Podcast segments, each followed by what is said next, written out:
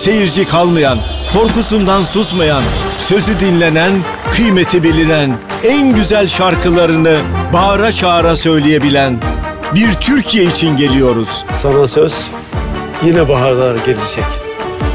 Sana söz yine baharlar gelecek Sana söz umut bitmeyecek Sana söz yine baharlar gelecek Sana söz yine baharlar gelecek.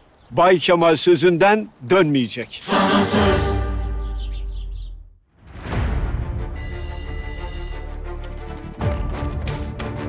Bir hoşuma gitti. Bu Yıldıray Ordu diyebilirim. Okumadan olur mu ya? Başımıza taş düşer. Yok sen oku ben okurum. Şey oldu, krize Bilgisayarım bozuldu, çok üzüldüm. Bilgisayarım bozulmuş. Depresyondayım.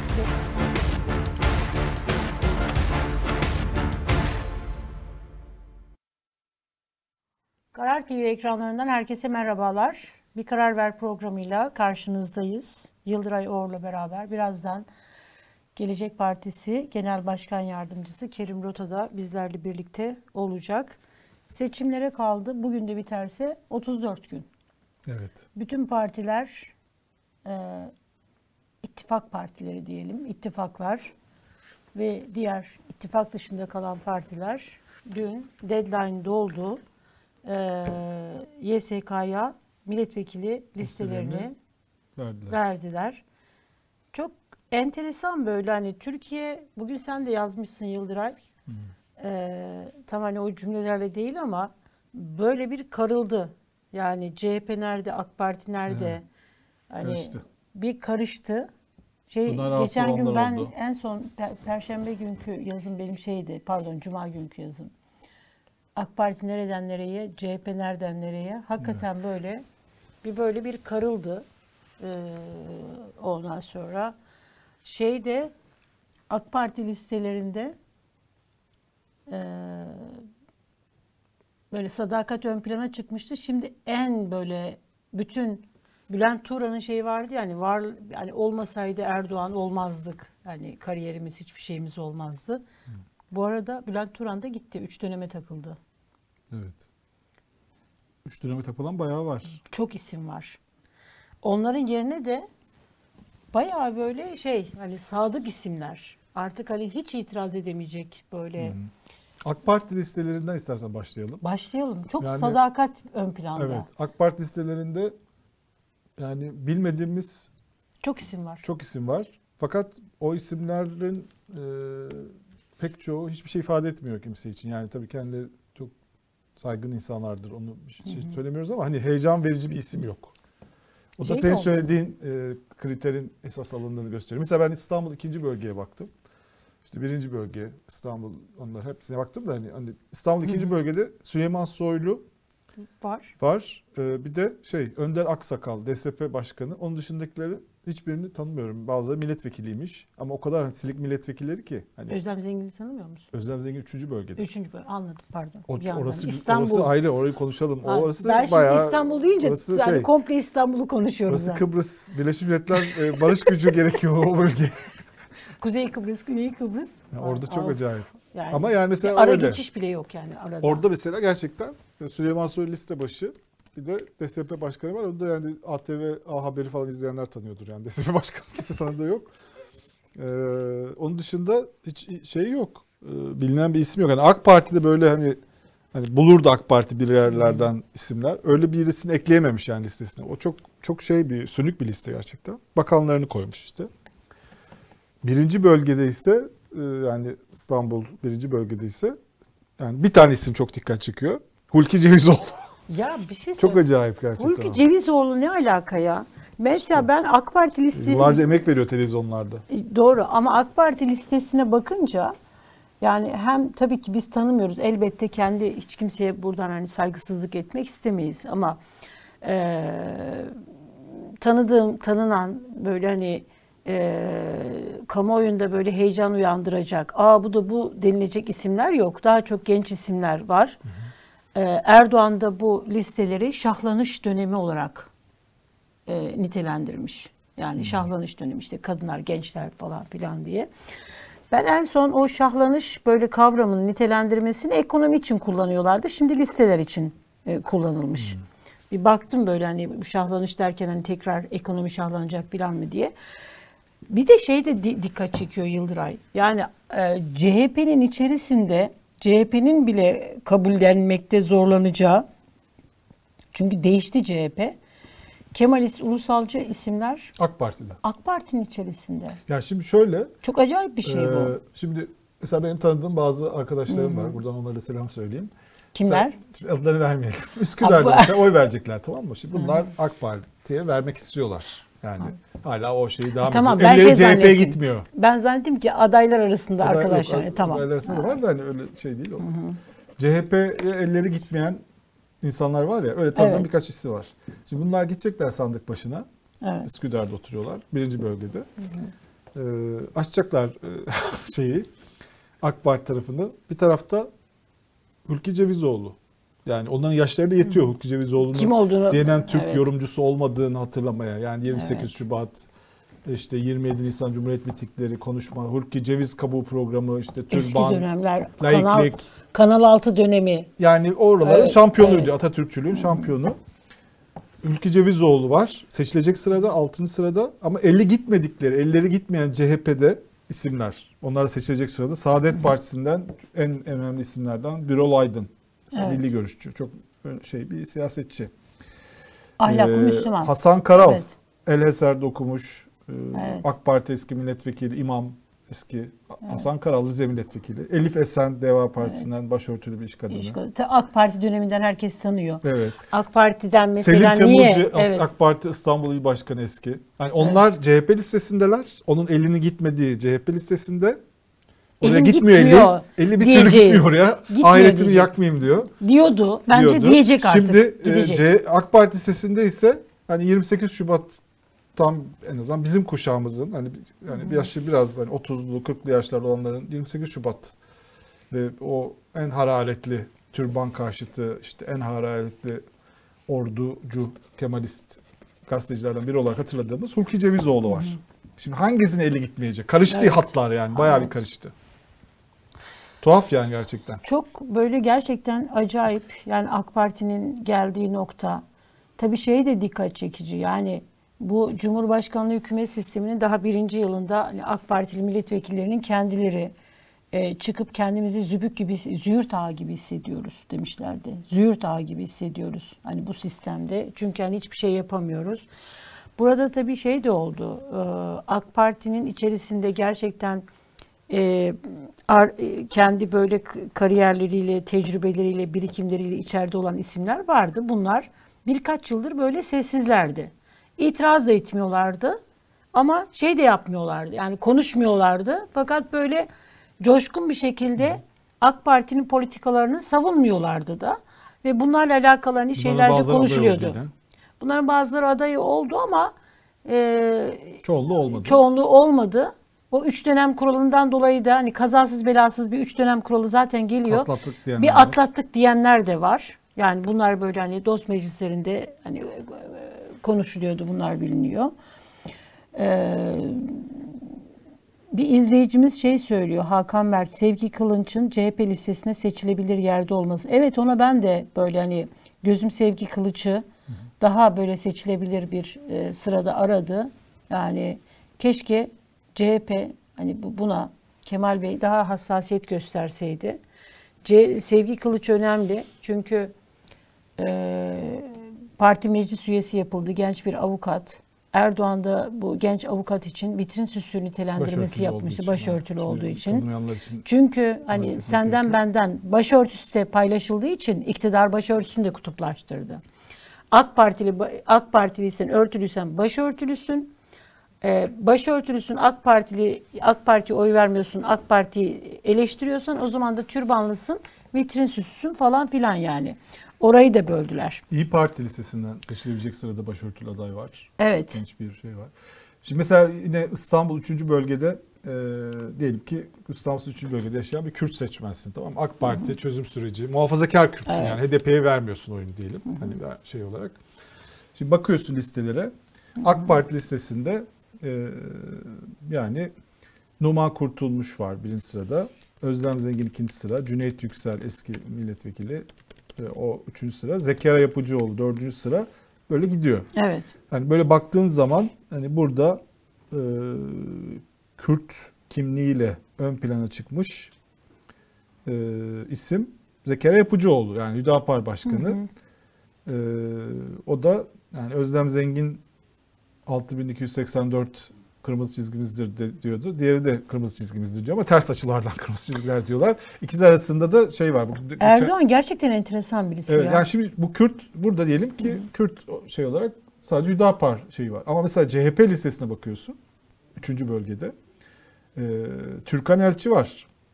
Evet. Ee, Tahir Elçi'nin eşi.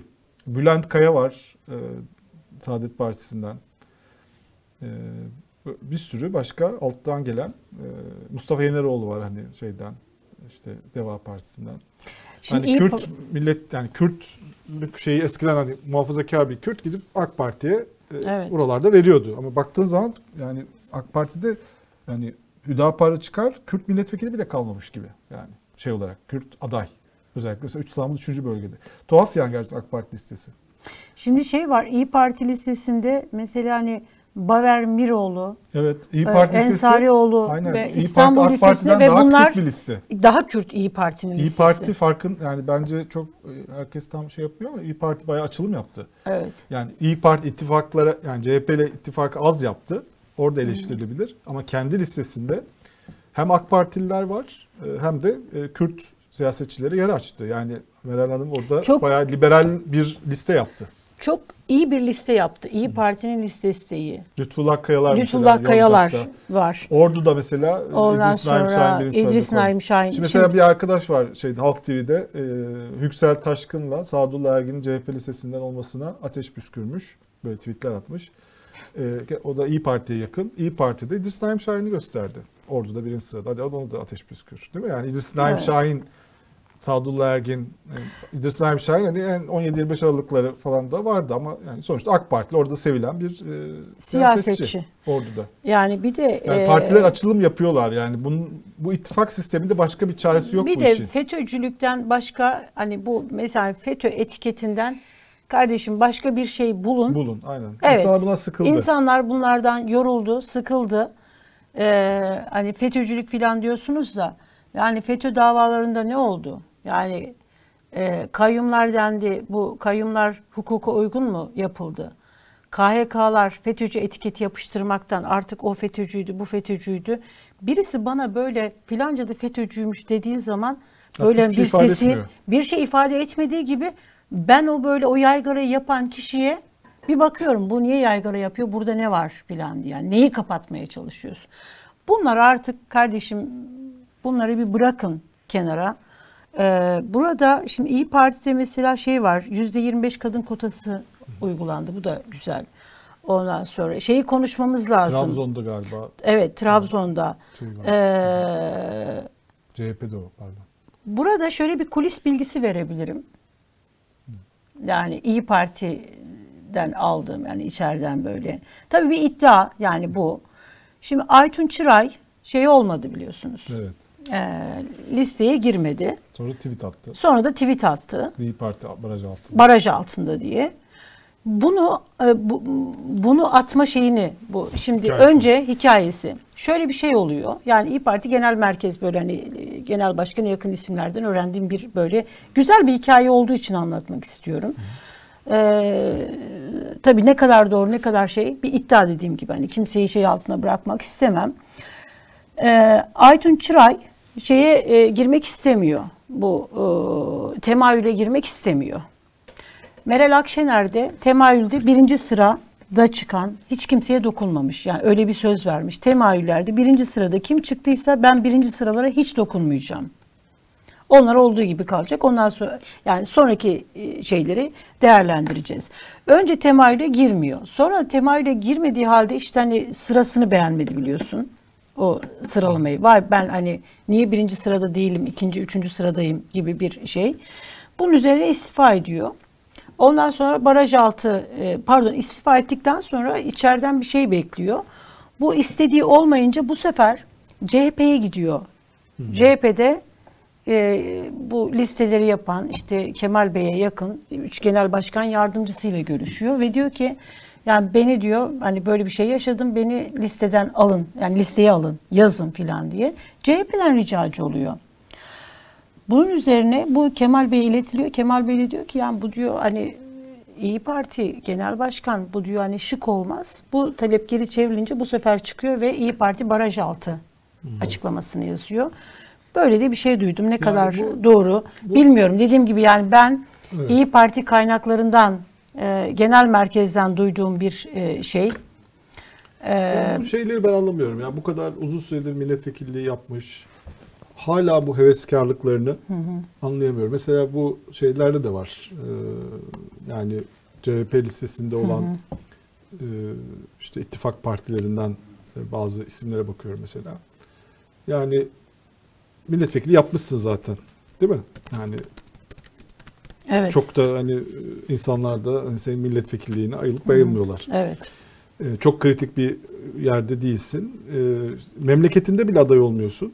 Bazı isimler var mesela. Hani çok önemli isimler olabilir de. Geliyorsun seçilebilecek yerden kendini aday yapıyorsun. Hiçbir faydan yok ki ittifaka. Mesela bir tane e, yani seçilebilecek memleketinden aday olan ama mesela Diyarbakır'da mesela şeyin e, CHP'nin listesinde ikinci sırada olan e, AK, eski AK Parti milletvekili Deva şeyinden aday oldu mesela. Yani kaç tane iki dönem milletvekili yapmışsın. Mesela orada e, şimdi mesela Diyarbakır'dan arkadaşlarla konuştum mesela. Yani CHP listesinin iki milletvekili çıkarma ihtimali varken e, mesela Deva'nın il başkanı e, aday yapılmadığı için mesela orada enerji düşmüş bir anda. E, çünkü eski AK Partili başka bir emek yani emektar milletvekili orada aday olmuş. Yani bu listeler yani e, önemli olan burada senin ittifaka ne katkı yaptığın değil mi? Yani senin Bir de- milletvekili olup olmaman o kadar önemli olmamalı burada. Ben şimdi isim Ya da zikre... Aytun Çıray evet, gibi. evet. Şimdi isim zikretmeyeceğim ama yani bu önemli bir şey. Şundan dolayı. Şimdi mesela listelerde partiler şöyle bir şey yapıyor. Genel başkanlar şöyle bir e, bence hani hataya da yani bu bir şey düşüyorlar. Yani me- mesela ittifak listesinde genelde hep böyle genel başkan yardımcıları değerlendirilmiş. Evet. Yani ya genel başkan yardımcılarının illa milletvekili Olmak, listesine olmak zorunda değiller. girecek diye böyle hani e, bir kaide, bir kural, böyle bir şey mi var? Yani bu ne demek? Başka parlak insanlar vardır Bir belki. sürü toplum içerisinde bir sürü daha parlak isimler var. Daha iyi çalışabilecek isimler var. E, toplumda hani gittiği zaman oradan bir heyecan bir yaratabilecek. heyecan yaratabilecek isimler var. Şehir şehir bunu söyleyebilirsin. Yani genel başkan yardımcısı olmuş ama Daha önce de kardeşim- milletvekili de yapmışsın bazıları. daha ya da yapmışsın ya da ya- yapılmamış fakat ya bir karşılığı yok. Ee, bir şey bir heyecan uyandırmamış. Mesela öyle genel başkan yardımcıları var ki partilerin içerisinde. Kimse tanımıyor. Ya kimse tanımıyor. Ne yapmışsın? Sen mesela hani o partin için hangi politikalar, hangi e, böyle bir, bir konuşma, bir, bir şey yapmışsın. E, bir, bir artı değer, bir katkı partiye de bir faydası yok. Hiçbir faydan Mesela yok. tiple yeniden sol şey Yeşil ve Sol Parti mesela dışarıdan gazeteciler, Evet. sanatçılar hani Evet. eleştiriliyor da bir heyecan yaratıyor sonuçta onların yaptığı Bu şeyler. liderlerin böyle bir vefa göstermesi genel başkan. Yani bunu ben mesela Deva'da da gördüm. Yani bunu Deva'da gördüm. Gelecekte de var, Deva'da da var. Ondan sonra yani bunlar böyle liderler mecbur musunuz ya siz böyle illa genel başkan yardımcısı deyip de onları böyle hani yani kimse bu bu, bu böyle Hani hani şu isim bu isim katkısı demiyorum. olsun yani, ittifaka İttifaka katkısı. bir katkısı olsun. Heyecan bir artı değer. Ülkeye bir katkısı olsun. Ne yapalım? Ne Genel AK başkan yardımcılığı bu, bu, yaptı. bu partilerin amacı şey değil mi? AK. Parti'den oy almak. AK Evet. Parti'den oy alabilecek Evet. isimler bulun değil mi? Evet. Orada öyle sorunlar var evet. Evet. Ama zaten Yani- onların şeyi az ama CHP'nin e, şeyi e, yani ittifaka yaklaşımı herhalde diğer partiler herhalde bunu takdir ediyorlardır. Yani gayet e, ittifaka e, şeylerini açmış, sıralarını açmış CHP.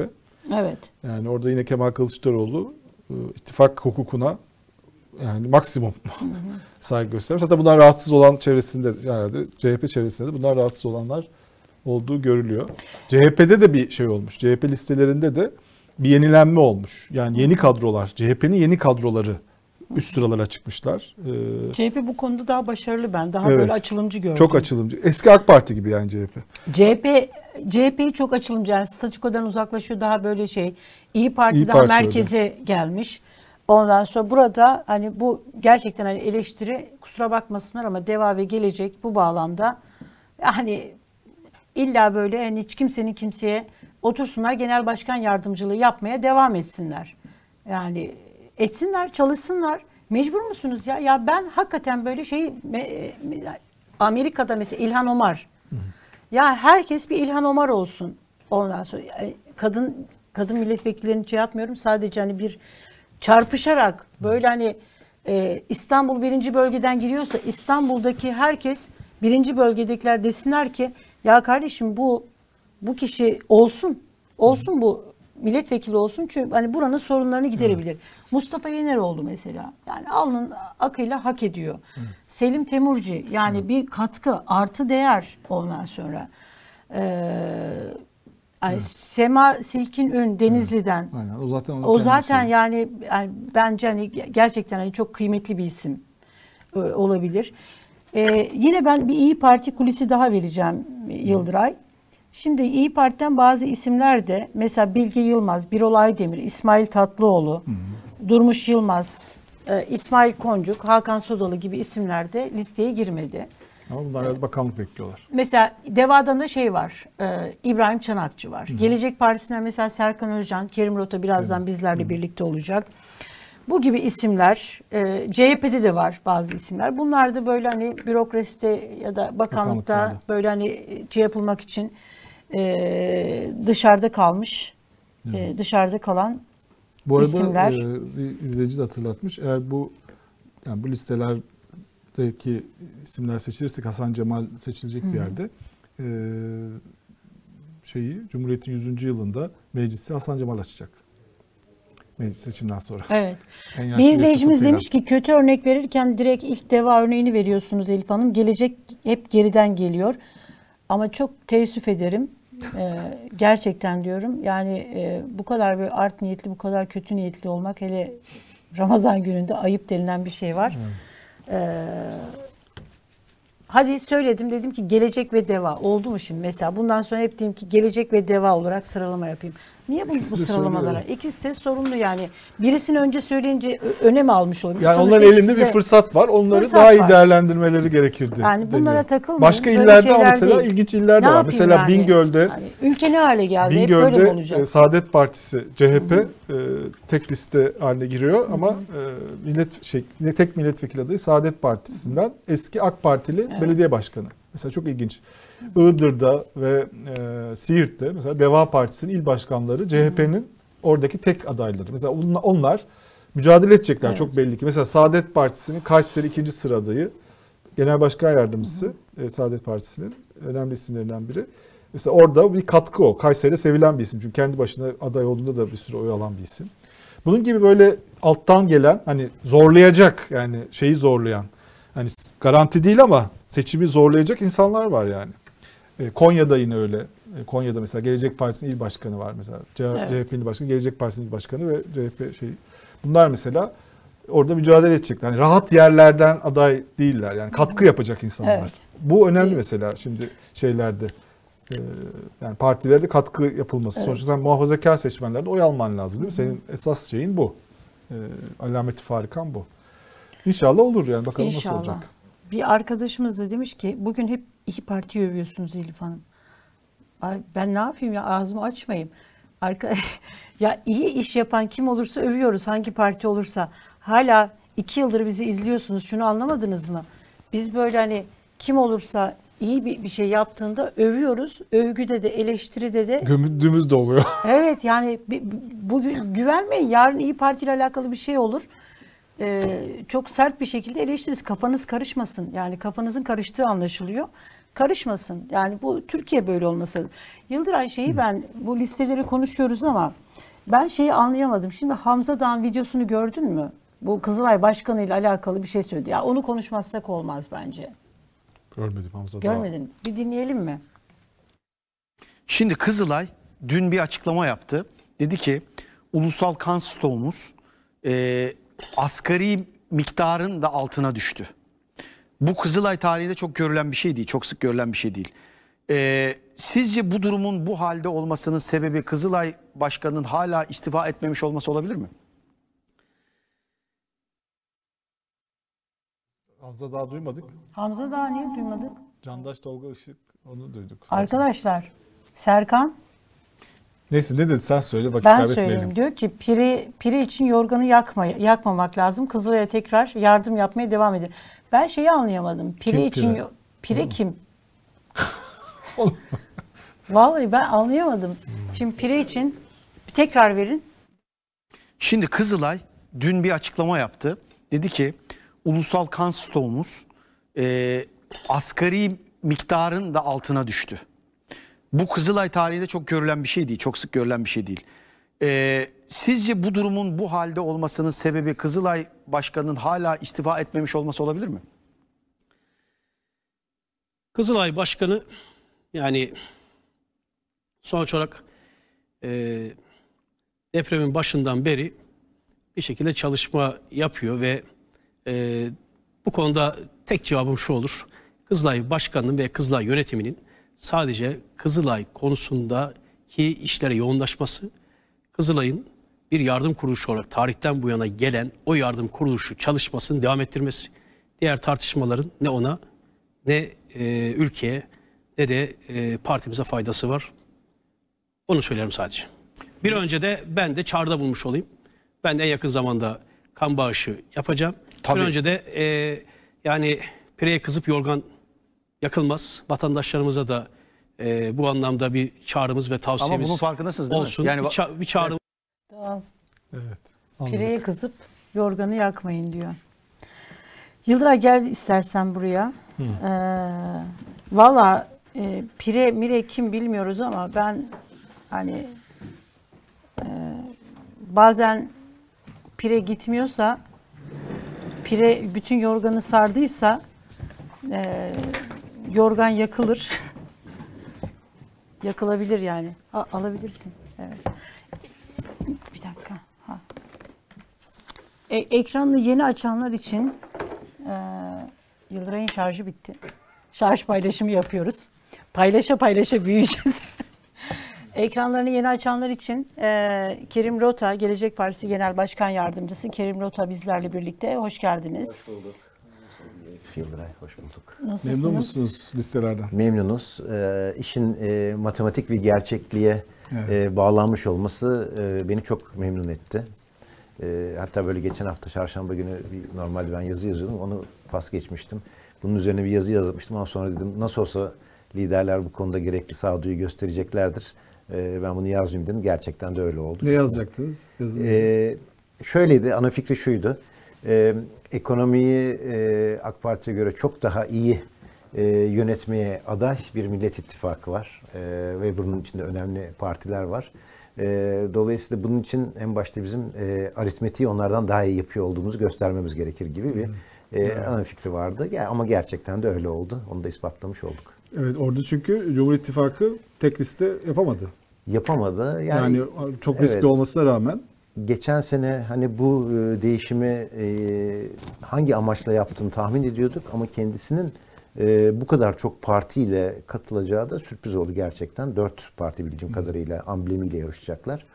Oysa Millet İttifakı iki parti amblemin içerisinde girebilecek. Bence burada bizim şöyle bir avantajımız oldu.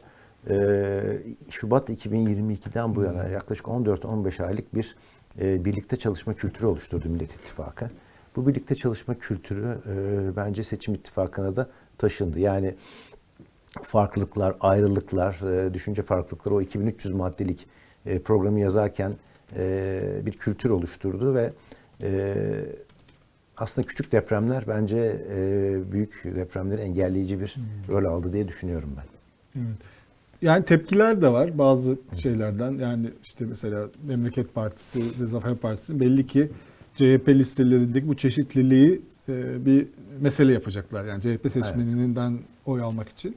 Bu tepkileri nasıl görüyorsunuz? Ya tabii. CHP, bunu CHP listesi olarak adlandırdığınız zaman bu tepkiler normal. Ama artık bu bir CHP listesi olmaktan e, çıkıyor. Bu bir ittifak e, Listesi.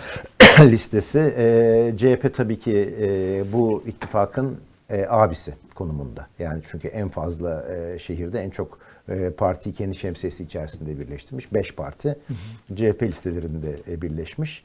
E, iki parti de İyi Parti listelerinde birleşmiş. Onlar da fermuar yaptılar çünkü. E, şimdi böyle bakınca CHP'nin daha çok kendi seçmeninin dışında aday göstermesi durumu ortaya çıkıyor. Ve bu da doğal ki tepkilere yol açıyor. Ama tepkiler de böyle bana hani ilk gün için oldukça sınırlı geldi. Evet. Doğru. Siz aday olmadınız. Evet ben e, Sebep? genel başkanla konuşmuştuk. Hani hem onun kararı hem benim e, ricam o yöndeydi. E, ben Türkiye'nin bir değişim sürecine e, geçeceğine, gireceğine inanıyorum. Seçimin Millet İttifakı tarafından kazanılacağına inanıyorum. Birinci turda biter mi iş yoksa ikinci tura kalır mı? Ne diyorsunuz? Şimdi hani bu Evet. ortak listeler... İyi, bizim tabii ki isteğimiz ilk turda bitmesi. Ama zannediyorum hani e, diğer iki adayın yani İnce ve e, Sinan, e, Sin- e, Oğan'ın e, şeyi e, toplam alacağı e, orada etkileyici olacak. Hani e, bize e, verilen e, rakamlar hemen hemen ikisi toplamı %7-8'in altında kalırsa ilk turda biter gibi görünüyor. İkisinin toplamı 7-8'in altında kalırsa Evet, ilk turda sonra? Kılıçdaroğlu lehine biter gibi görünüyor. E, dolayısıyla hani benim tercihim de e, aday olmamak e, yönünde oldu. Çünkü hani Bilinçli bir tercih. bilinçli bir Evet. tercih. Hani daha katma değerimin olabileceği, mesleğime e, uygun bir e, görev çıkarsa memnuniyetle yaparım. Olmazsa partiye destek olurum şeklinde bir görüşmemiz olmuştu. Çünkü en e, hani kurumlar önemli. Kurumlar çöktü diyoruz. Bakanlıklar var. Bakanlıklar var. Ama en önemlisi devlet kurumlarında yaşanan çöküntü, yozlaşma, çürüme. Bunlar çok Maalesef. önemli. Peki ben şeyi merak ediyorum. Şimdi mesela hani e, biraz böyle seçim atmosferi çok sönük geçiyor. Tabii deprem var. Depremde hayatını kaybedenler. Bir taraftan da böyle hani e, Ramazan diğer seçim şeylerine göre daha sönük. Bana kalsa hep böyle olsa daha iyi olur. Yani Avrupa'daki gibi yani böyle düğün bayram bu- kadar böyle hani afişler, bayraklar böyle hani davullar, zurnalarla girilmese daha daha böyle şey olur. Ee,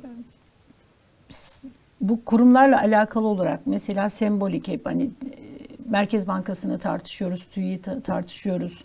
Bu gibi kurumlarda tartışma yani yozlaşma, çürüme.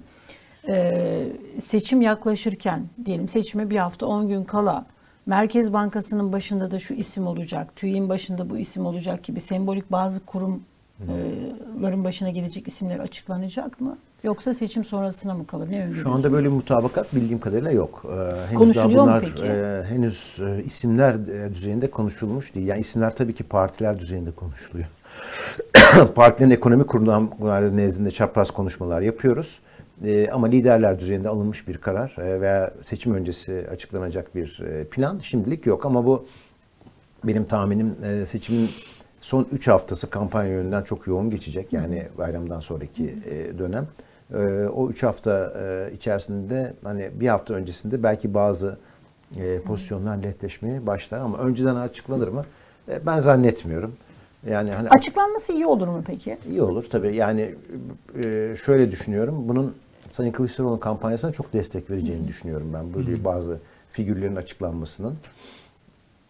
Hangi figürler mesela? Hangi Merkez kuruluş? Bankası, e, Bankacılık Düzenleme Kurulu, Sermaye Piyasası Kurulu e, gibi Onları politize etmez mi böyle onların açıklanması şimdiden? edebilir. Doğru. Yani belki de endişe o yönde. Belki o yüzden hani bakan e, düzeyinde bir açıklamada e, yeterli olabilir. Birkaç bakanlık, yani kritik bakanlıktan bahsediyorum. E, ama benim hani beklentim seçimden önce bir şey açıklanmayacağı yönünde artık. Çünkü son 3 hafta çok yoğun kampanya dönemi olacak. Hani daha sık anketler yapılacak. Mitingler, e, buluşmalar, altı liderin beraber e, buluşmaları olacak. E, öyle olunca son 3 haftada da buna pek vakit ayrılacağını düşünmüyorum. Böyle illere gidip mitikler yapacak mı liderler? Mesela CHP şimdi CHP listesinden Evet. e, dört parti de girdi. Onlar artık CHP ile mi kampanya yapacaklar beraber? Ee, şimdi o konuda e, zannediyorum e, şeyler adaylar beraber yapacak. E, parti logoları kullanılmayacak diye biliyorum. Çünkü Ee, kafa karışabilir. Kafa karışabilir. Zaten iki tane parti logosuyla e, seçime giriliyor. E, şimdilik mutabakat bu yönde ama e, altılı masanın iletişim başkanları bu konuda bu hafta e, toplantıp nihai karar verecekler. Yani her şehirde farklı bir e, dengenin çıkmaması için o karar e, doğrultusunda ilerlenecek. Ama Gelecek Partisi sonuçta kendi adayları için kampanyalar yapacak herhalde değil mi? Tabii ki, tabii ki. Orada belli sıralarda e, belli kampanyaları hem diğer e, listedeki adaylarla hem de yalnız e, olacak şekilde e, çeşitli çalışmalar yapılacak. E, ortak mitingde herhalde bir veya iki tane altı parti yapılacak diye biliyorum. Hı, o kadar yani. Bir ve iki çok evet, fazla olmayacak. Evet. E, Ee, tabii deprem sonrası olduğu için e, hani mitingler, şarkılı türkülü mitingler de çok istenmediği için zannediyorum. Ama bu Muharrem da- İnce bu şeye uymuyor. Dans bile diyor mitinglerde. o bu kritere uymuyor. O bu dönemin e, şeyi gibi ya. Yani Flash TV'si gibi siyasetin Flash TV'si. Muharrem İnce. Ee, yani genç kuşak da hatırlar herhalde Evet, Flash, TV TV'yi. bayağı bir değişim geçirdi tabii yani. Evet. E, Ama eski şey Flash vardı TV. ya yani Flash TV Halaylıların şöyleydi. döndüğü diyorsun. Yani Türkiye'de ne olursa olsun ölümler, kalımlar, işte hani şeyler patlar. Flash TV sürekli böyle halay çekmeye, oynamaya devam ediyordu. Yani e, genç kuşak, Z kuşağı da Flash TV deyince hani böyle Fransız kalmaz meseleye diye düşündüm. Muharrem İnce hakikaten bana şeyi hatırlatıyor yani siyasetin Flash TV'si gibi geliyor. E, Şöyle Şimdi- aslında yani e, mühim olan şu, e, kim e, ne vaat ediyor? Aslında Millet İttifakı'nda o- 30 Ocak itibariyle 2300 maddelik bir ortak e, koalisyon metni veya seçim e, beyannamesi ortaya çıktı. Zannediyorum bu hafta AK Parti açıklayacak. Bakalım ne çıkacak. Özellikle ekonomi tarafını çok merak ediyorum. E, nasıl bir vaat zinciri Mehmet Şimşek'in hazırladığını söyledi Erdoğan. Mehmet Şimşek'in başında katkı olduğu sunuyor katkı dedi. sunuyor dedi. Ama aynı zamanda Merkez Bankası, Bakan, Hazine yani e, orada da bence çok büyük kafa karışıklığı var. Hani Nurettin Nebati Mersin milletvekili olacak. Oysa geçen hafta dünyada e, hiç uygulanmayan bir e, modeli uyguluyoruz. Herkes e, bize e, hay- hayranlıkla bakıyor derken e, dünyanın e, kıskandığı bir modeli bırakıp Mersin milletvekiline e, Yani bakan olmayacak. Bakan olmayacak öyle görünüyor. Yani çok böyle bir ekstraordinary bir şey çıkmazsa, talep olmazsa. E, Kendi memleketinden de olmadı. Evet, yani şimdi böyle bakınca e, kim neyi hazırlıyor şu anda anlamak mümkün değil. Oysa Millet İttifakı'nın dokümanını kimin nasıl hazırladığı çok net, e, şeffaf bir şekilde ortadaydı. Bakanları e, milletvekili adayı yapması yani milletvekiline kaydırmasını siz nasıl değerlendirdiniz? E, Mesela yani, adam bulamadı artık hani AK Parti böyle hani e, şey diyenler de var. Kendi kabinesini tasfiye etti, yeni isimler getirecek diyenler de var. Bunu nasıl okumak lazım? Yani bütün kabinenin neredeyse üç bakan hariç herhalde sadece. Derya da- Yanık, Fahrettin Koca, e, Nurettin, şey Ersoy, e, evet, Turizm Bakanı. Tur- Turizm Bakanı aday olmadı. Onlar Onlar istememişler zaten. Onlar- Derya Yanık kendisi istememiş mi bilmiyorum ama diğer ikisi istemediklerini İstem- söylüyor. evet. E, yani 20'nin üstünde e, bakan vardı bildiğim kadarıyla. Hiçbiriyle çalışmayacağınızı beyan ediyorsunuz. E, ve e, yeni dönemde kimlerle çalışacağınızı da söylemiyorsunuz. Hani bize hep işte şunlar açıklansa fena olmaz mı deniyor ama e, Cumhurbaşkanı kimle çalışacağı, ekonomiyi kimle yöneteceği konusunda hiçbir fikrimiz yok. Mehmet Şimşek'le mi yönetecek? E, Mersin milletvekili mi yönetecek? Damadıyla mı yönetecek? Mesela bu konuda hiçbirimizin bir şey bilme imkanı yok. E, bunu AK Parti seçimi kazanırsa e, ne karar verirse e, bir gece evvel Sayın Tayyip Erdoğan e, ona göre şekillenecek bir de- devlet yönetimi anlayışı var. Oysa e, bizde kim olursa Millet İttifakı'nda aslında yönetici bu işi kim yönetirse yönetsin orada 2300 maddelik mutabakat metni sınırları çerçevesinde yönetmek durumunda. Peki Cumhurbaşkanı yardımcısının kim olacağını da bilmiyoruz. Onu da bilmiyoruz şu an. Evet. Yani Millet İttifakı'nın Devlet Bahçeli'nin olmayacağını biliyoruz. O aday Evet. çünkü. Mehmet Şimşek'e yeniden dönmesi Erdoğan'ın size ne ifade ediyor? Ee, ben çok derinleşen itibar açığını seçime kadar e, kapatma en, e, hamlesi olarak geliyor. Ben Yani açıkçası- seçime kadar o kadar aciliyet olan Evet. bir şey mi var? çok acil olan şeyler var. Yani birkaç örnekle e, size ekonomik e, örneklerle şimdi e, detaylandırırım onu ama bu kadar büyük itibar açığı e, ben e, seçim sonrasında Mehmet Şimşek'le ciddi bir çalışma niyetinde olduğunu düşünmüyorum.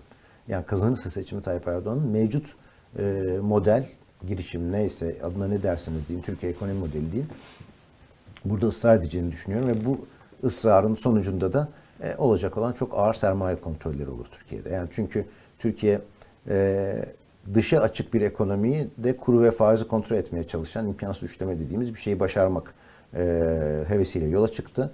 Dışa açıklığımız çok azaldı. özellikle bankalar ve e, kurumlar üzerinde, firmalar üzerinde çok büyük bir sermaye kontrolü baskısı var. Yani net bir şekilde ben bunun e, seçimden sonra bireylerin üstüne gelmesini beklerim.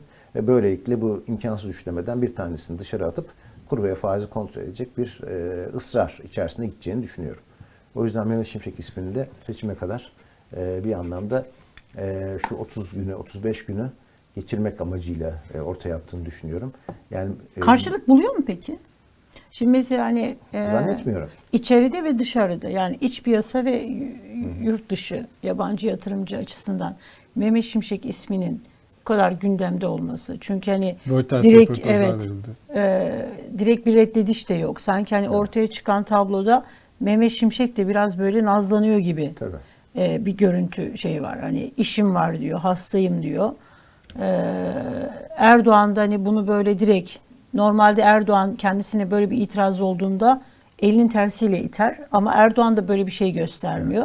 Israrlı bir şekilde arkadaşımız, dava arkadaşım, yol arkadaşım iyi çalıştık. Yani Bu nasıl bir çaresizliği gösteriyor? Evet. Aslında Evet. Bunu belki konuşmak Evet. lazım. Yani Yani, alt- 35 gün evet. kala ne olabilir Türkiye'de? Ee, yani mesela bugün ekonomi.com gazetesinde bir haber vardı.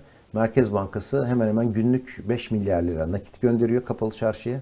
260 milyon dolar yaklaşık bugünkü e, kurlarla.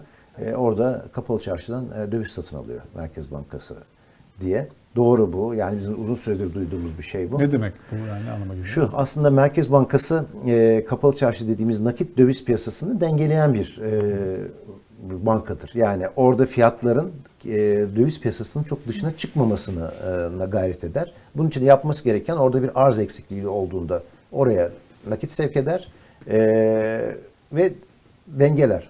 Tam tersine bu sefer orada nakit talep eden bir durumda Merkez Bankası e, ve büyük e, miktarlarla, günlük büyük miktarlarla. İşte bu nedenledir ki bizim, bizim bankada şu anda gördüğünüz işte 19.25 gibi bir kur varken kapalı çarşı piyasasında 19.60-19.70'ten e, işlemler oluyor. Yani dövizinizi orada çok daha yüksek bir fiyata e, bozabiliyorsunuz. Burada bir yatırım tavsiyesi de almış olduk. Tabii. Döviz bozmak istiyorsanız kapalı çarşıya gidin. Tabii ki yani şu anda bankaların uyguladığı dövize bo- bozma kuruyla satın alma kuru arasındaki makas çok açık ama kapalı çarşıda bu makas daha dar ve daha yukarıda fiyatlar oluşuyor. Bunun sebebi de Merkez Bankası'nın e, talebi. Buna rağmen Merkez Bankası'nın efektif deposu dediğimiz yani kasasındaki efektifler e, son bir ay içerisinde 1 milyar dolar düşmüş durumda. Yani gelen gidiyor. E, aynı şey döviz piyasası e, içinde geçerli. Hemen hemen her gün yeni bir düzenleme e, icat olunuyor. E, hem bankaların üzerine bazı menkul kıymet tesis baskıları geliyor.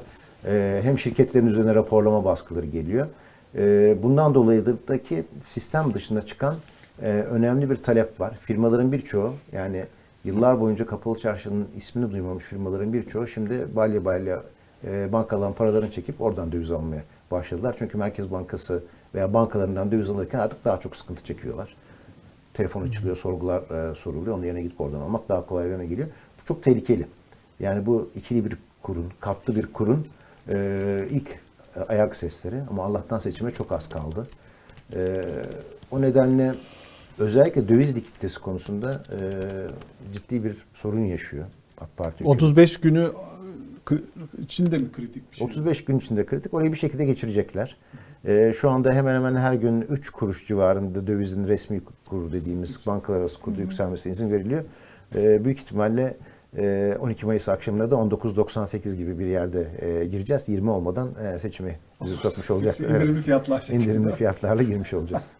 Peki şöyle bir şeyden bahsediliyor. Bir komplo teorisi olarak anlatılıyor. bu. Deniyor ki 14 Mayıs e, akşamı e, eğer seçim ikinci tura kalırsa e, hükümet, iktidar zaten zorla tuttuğu dolar üzerindeki elini çekebilir ve doların fırlanmasına fırlamasına izin verebilir. Böylece toplumda işte hani ikinci tura kaldı, istikrar biraz bozuldu. Bak hemen dolar yükseldi, hissi uyanır gibi bir teoriyle. Böyle bir şey olabilir mi?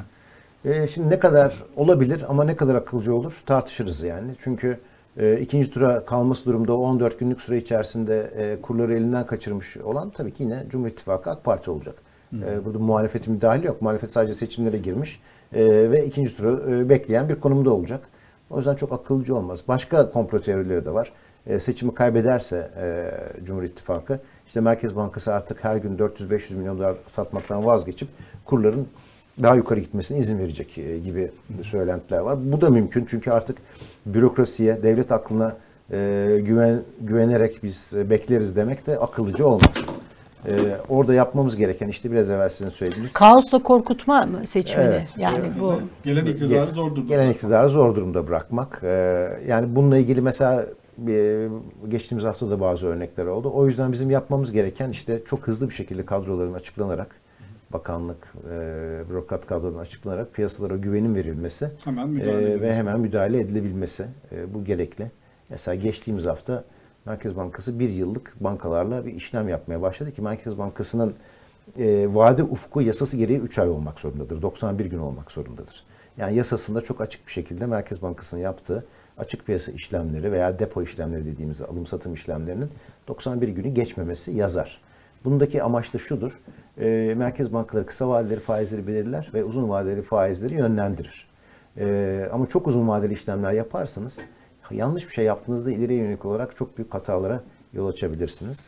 Merkez Bankası geçtiğimiz hafta bankalardan e, bir yıl swap açmaya başladı. Şimdi yasasında e, depo ve açık piyasa diyor. Swap yazmıyor. O yüzden bunu bir açık olarak kullanıyorlar. Bir yıllık işlemler yapıyorlar ama bankalara siz bize ilave dövizinizi getirin. Size yıllık %8,5'la para verelim diyorlar. Şimdi bu çok net bir şekilde aslında bundan sonraki gelecek hükümetin enflasyona mücadeledeki işini zorlaştıran bir şey. Çünkü bu işi çok büyütürseniz 100 milyarlarca lirayı %8,5'la bankalara bir yıl vadeli verirseniz gelen hükümetin onu bir yıldan önce o parayı çekmesi veya onun faizini yükseltmesi mümkün olmayacaktır.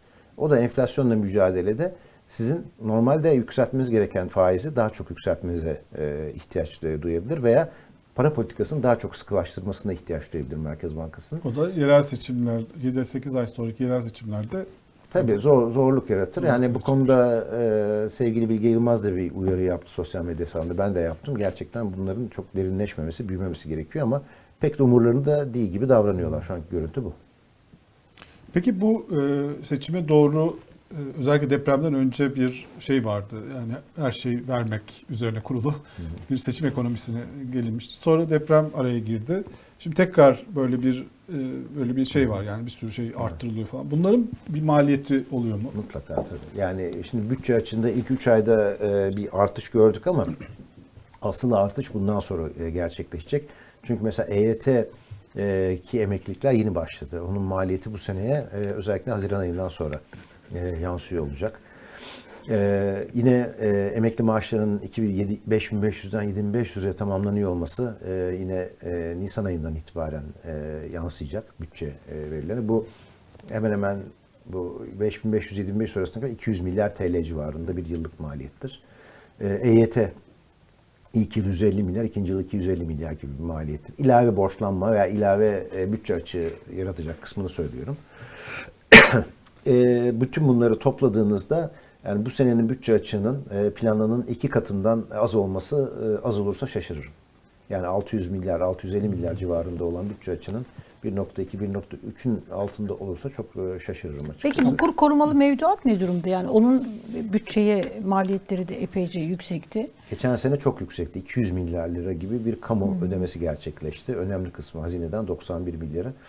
Bir cazibesini de yitirdi mi? Yani eskisi kadar böyle hani eee vatandaş hani kur korumalı mevduat sistemine parasını yatırmıyor gibi şeyler de konuşuluyordu. Ne durumda şu anda? Evet, e, tabii cazibesini yitirdikçe yeni tatlandırıcılar vererek veya yeni zorlamalar vererek kurumları özellikle e, buraya yönlendiriyorlar. Yani kurumlar e, kur korumalı mevduattan elde ettikleri gelirden hiçbir vergi ödemiyorlar.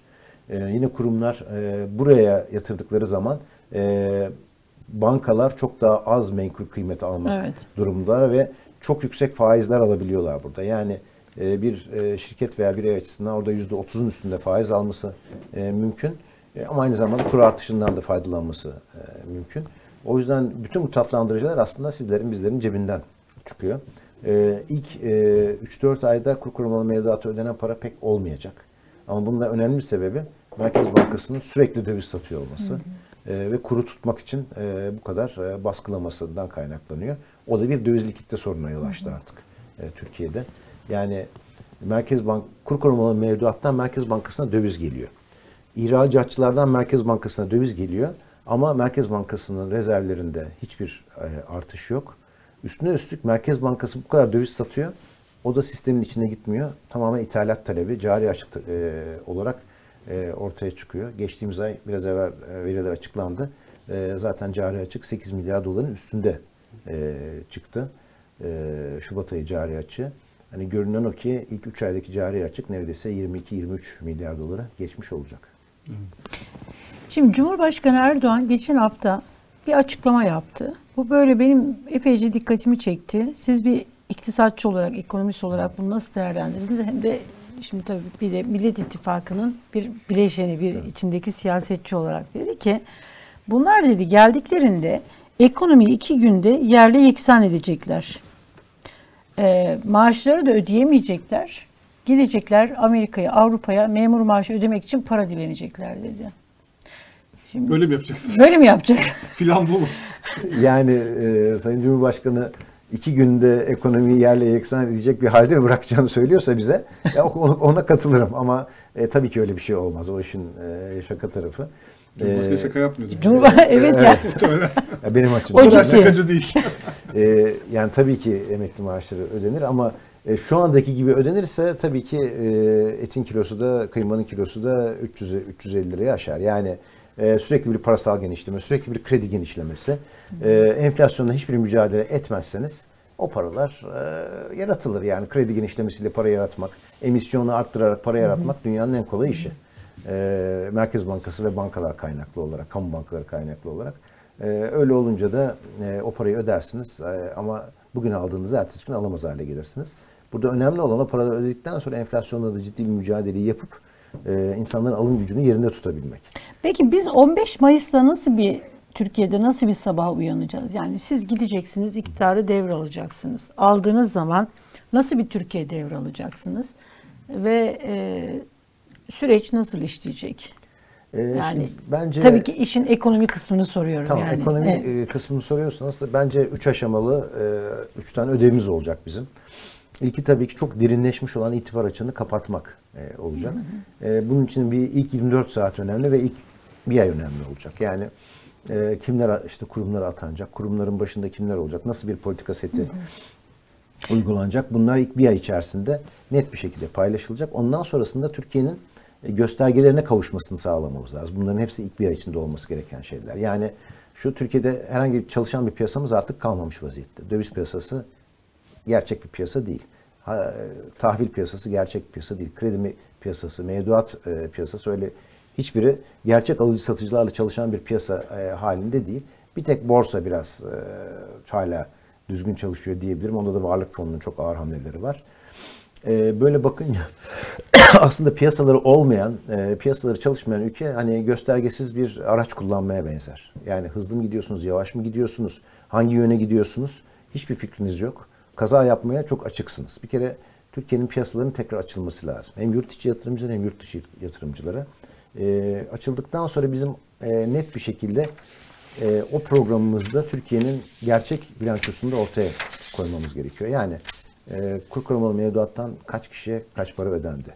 İhracatçıdan ayda kaç para Merkez Bankası e, satın alıyor? Türkiye'nin gerçek borcu ne? BOTAŞ'a 20 milyar dolar borcumuz var mı yok mu? Rusya, e, Gazprom'a 20 milyar dolar borcumuz var mı yok mu? Yani kimisi var diyor, kimisi yok diyor. Dış borç rakamlarında hiçbir şey yok artan öyle tek kalemde. Böyle bakınca e, Birleşik Arap Emirlikleri ile Suudi Arabistan'da yapılan e, borç anlaşmalarının arkasında siyasi bir taviz var mı? Bütün bunları net bir şekilde ortaya koyup ondan sonrasında bizim e, yine önce 3 aylık e, bir program açıklamamız ve enflasyon hedefimizi nereye koyduğumuzu ondan sonra hesabını vermemiz lazım. İlk aşama itibar açığının kapatılması.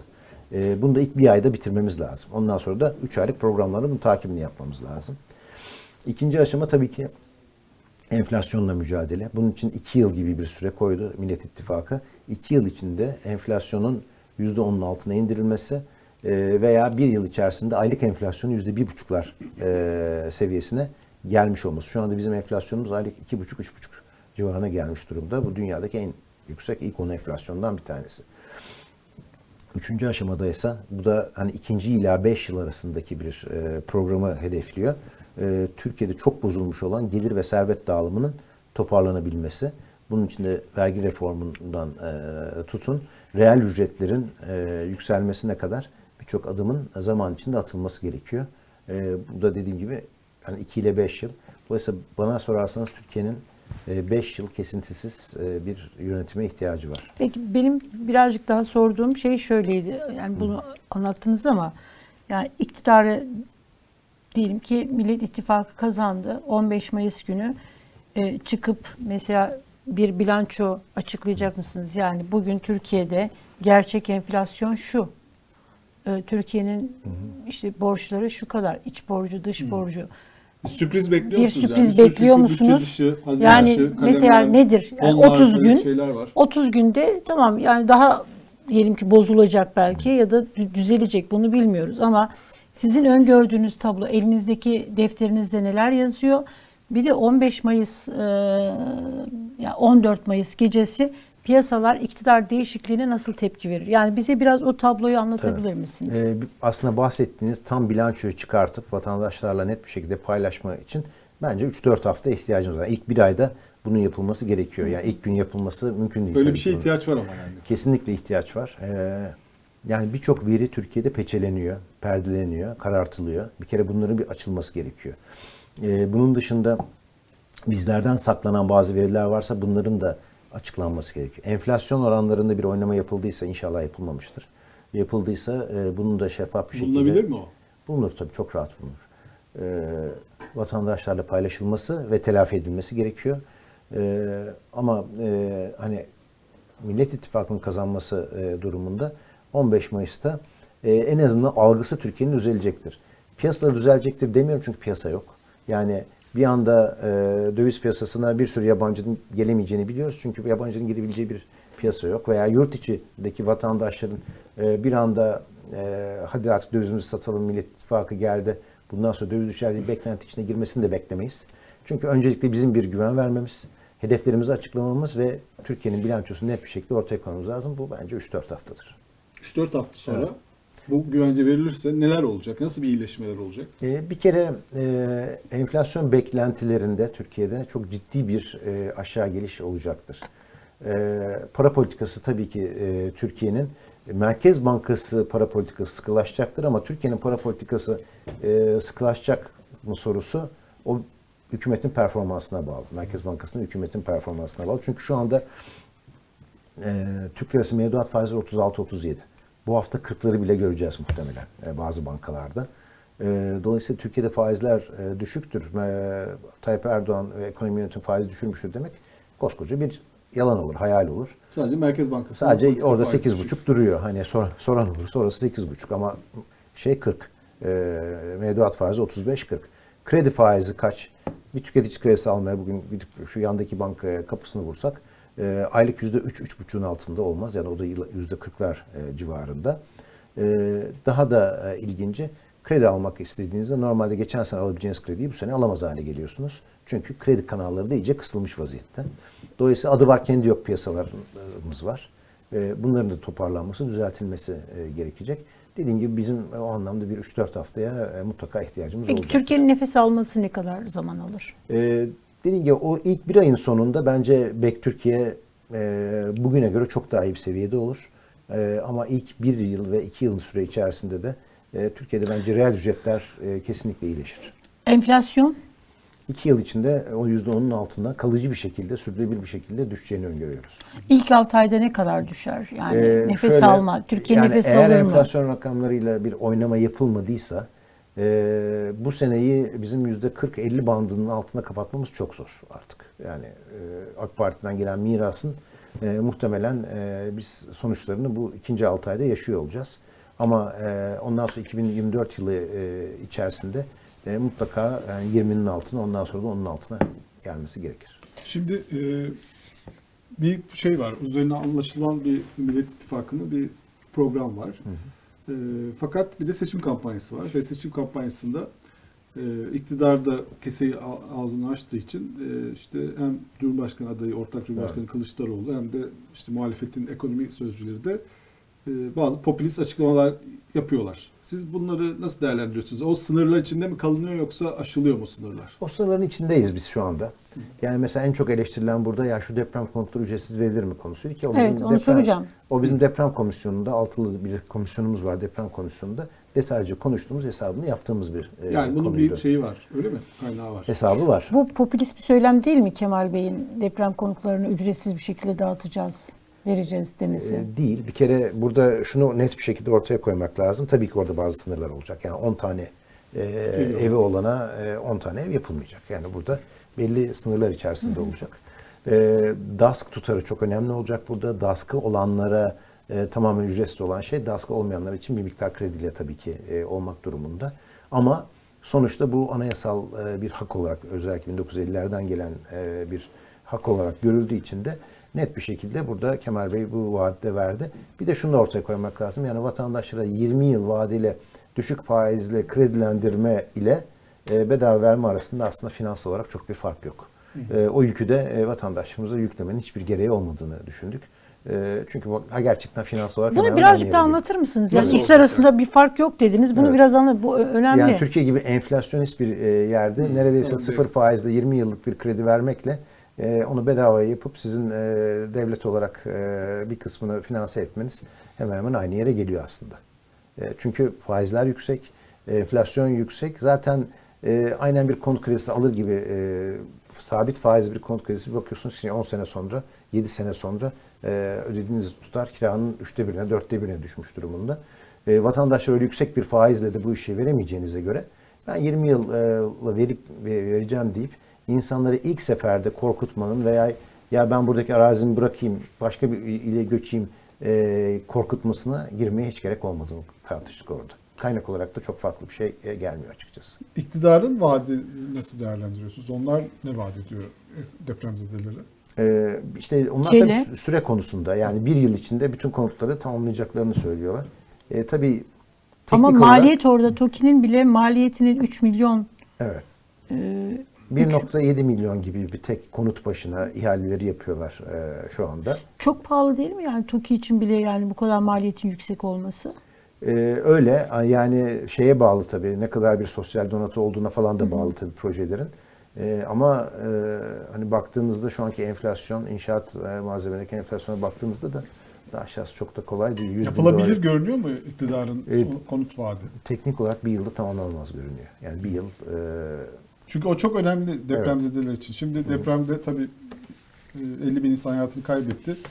Onların acıları devam ediyor ama bir, bir level ileriye geçildi ve insanlar evlerin yapılmasını istiyorlar. Evet. Ve iktidar da ben evleri yapacağım diyor. Muhalefet yapamaz diyor. Evet. Aslında bö- böyle bir şey var. E, Zaten iktidar da 21 yıldır olduğu için muhalefet de çok uzun süredir iktidar uzak olduğu için bu insanlar daha gerçekçi görünüyor. Siz baktığınız zaman e, buradaki siz neden gerçekçi görmüyorsunuz? Biraz daha ayrıntılandırabiliriz. e, işin tabii e, teknik boyutu yani biz bunu deprem komisyonu da e, detaylıca çalıştık. İşin teknik boyutu gereken çimento miktarı, gereken işçi, e, o bölgede lokalize edeceğiniz, e, mobilize edeceğiniz e, İnsan insan, gücü. gücüyle e, pek yapılabilir görünmüyor. Ama hani e, siz yapamazsınız deyip bir kenara e, atmak yerine biz şunu düşünüyoruz. Özellikle Türkiye'nin e, ekonomisinin çok hızlı toparlanması gerekiyor ki buraya bu yatırımı hızlıca yapabilsin.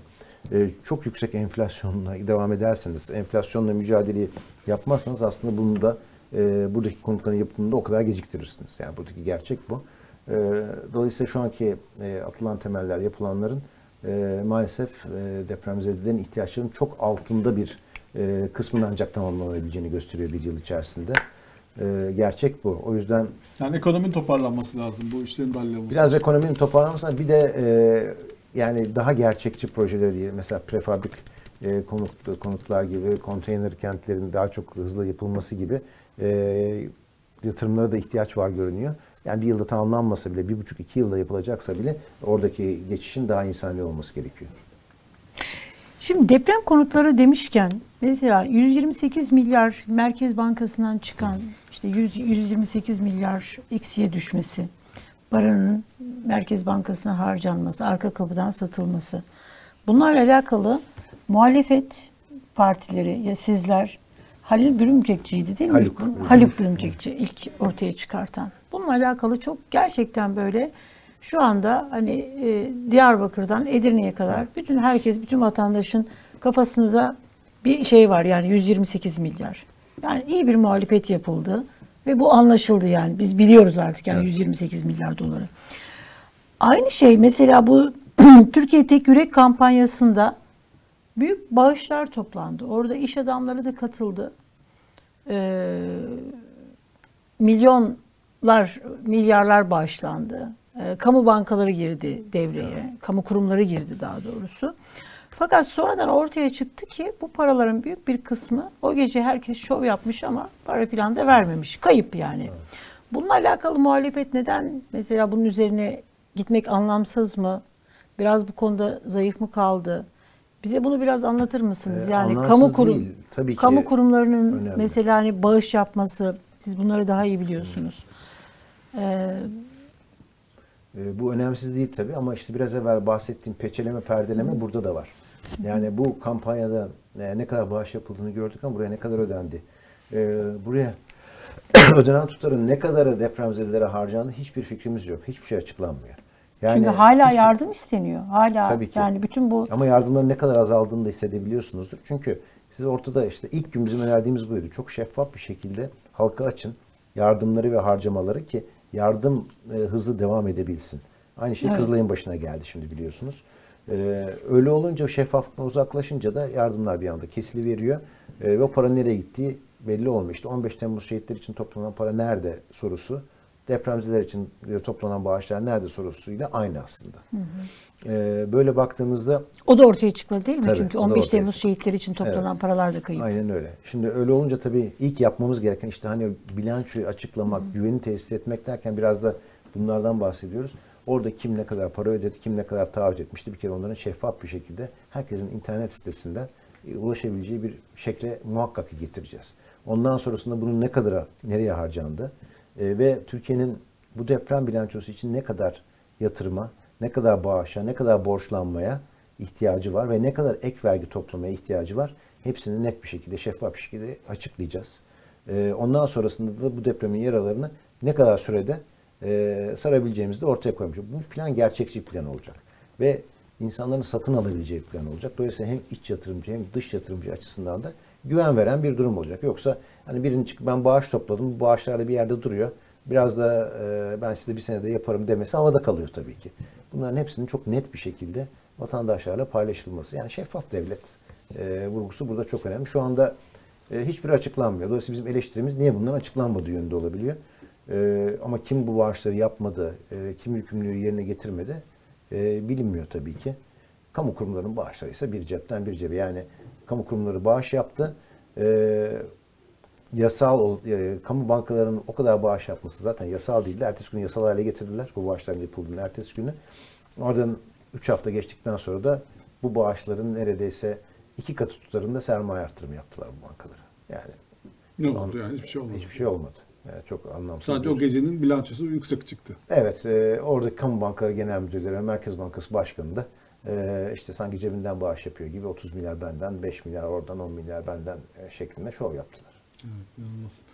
Ee, bir de Kemal Kılıçdaroğlu'nun bir şey vaadi var. Ee, tam rakam şimdi şimdi bak 400 418 ben de şimdi onu açtım. 418 Milyar milyar, dolar. dolar, bir para var. Bunlar yurt dışında ve biz bu parayı geri getireceğiz. Hatta daha da ileri gitti. Dedi ki ben banka banka nerelerde olduğunu biliyorum. Bu paraların hepsini hatta bir belediye başkanının dedi eski bir belediye başkanının paraları var dedi. Hani böyle ayrıntılara girdi. Evet.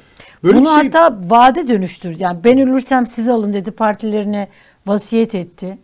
Onunla alakalı yayın, işte hazırlanan bir seçim kampanyasında e, kullanılan reklam filmi televizyonlarda yayınlanmadı. Yani bu tür şeyler de yaşanıyor. böyle bir şey böyle bir rakam bilinebilir mi?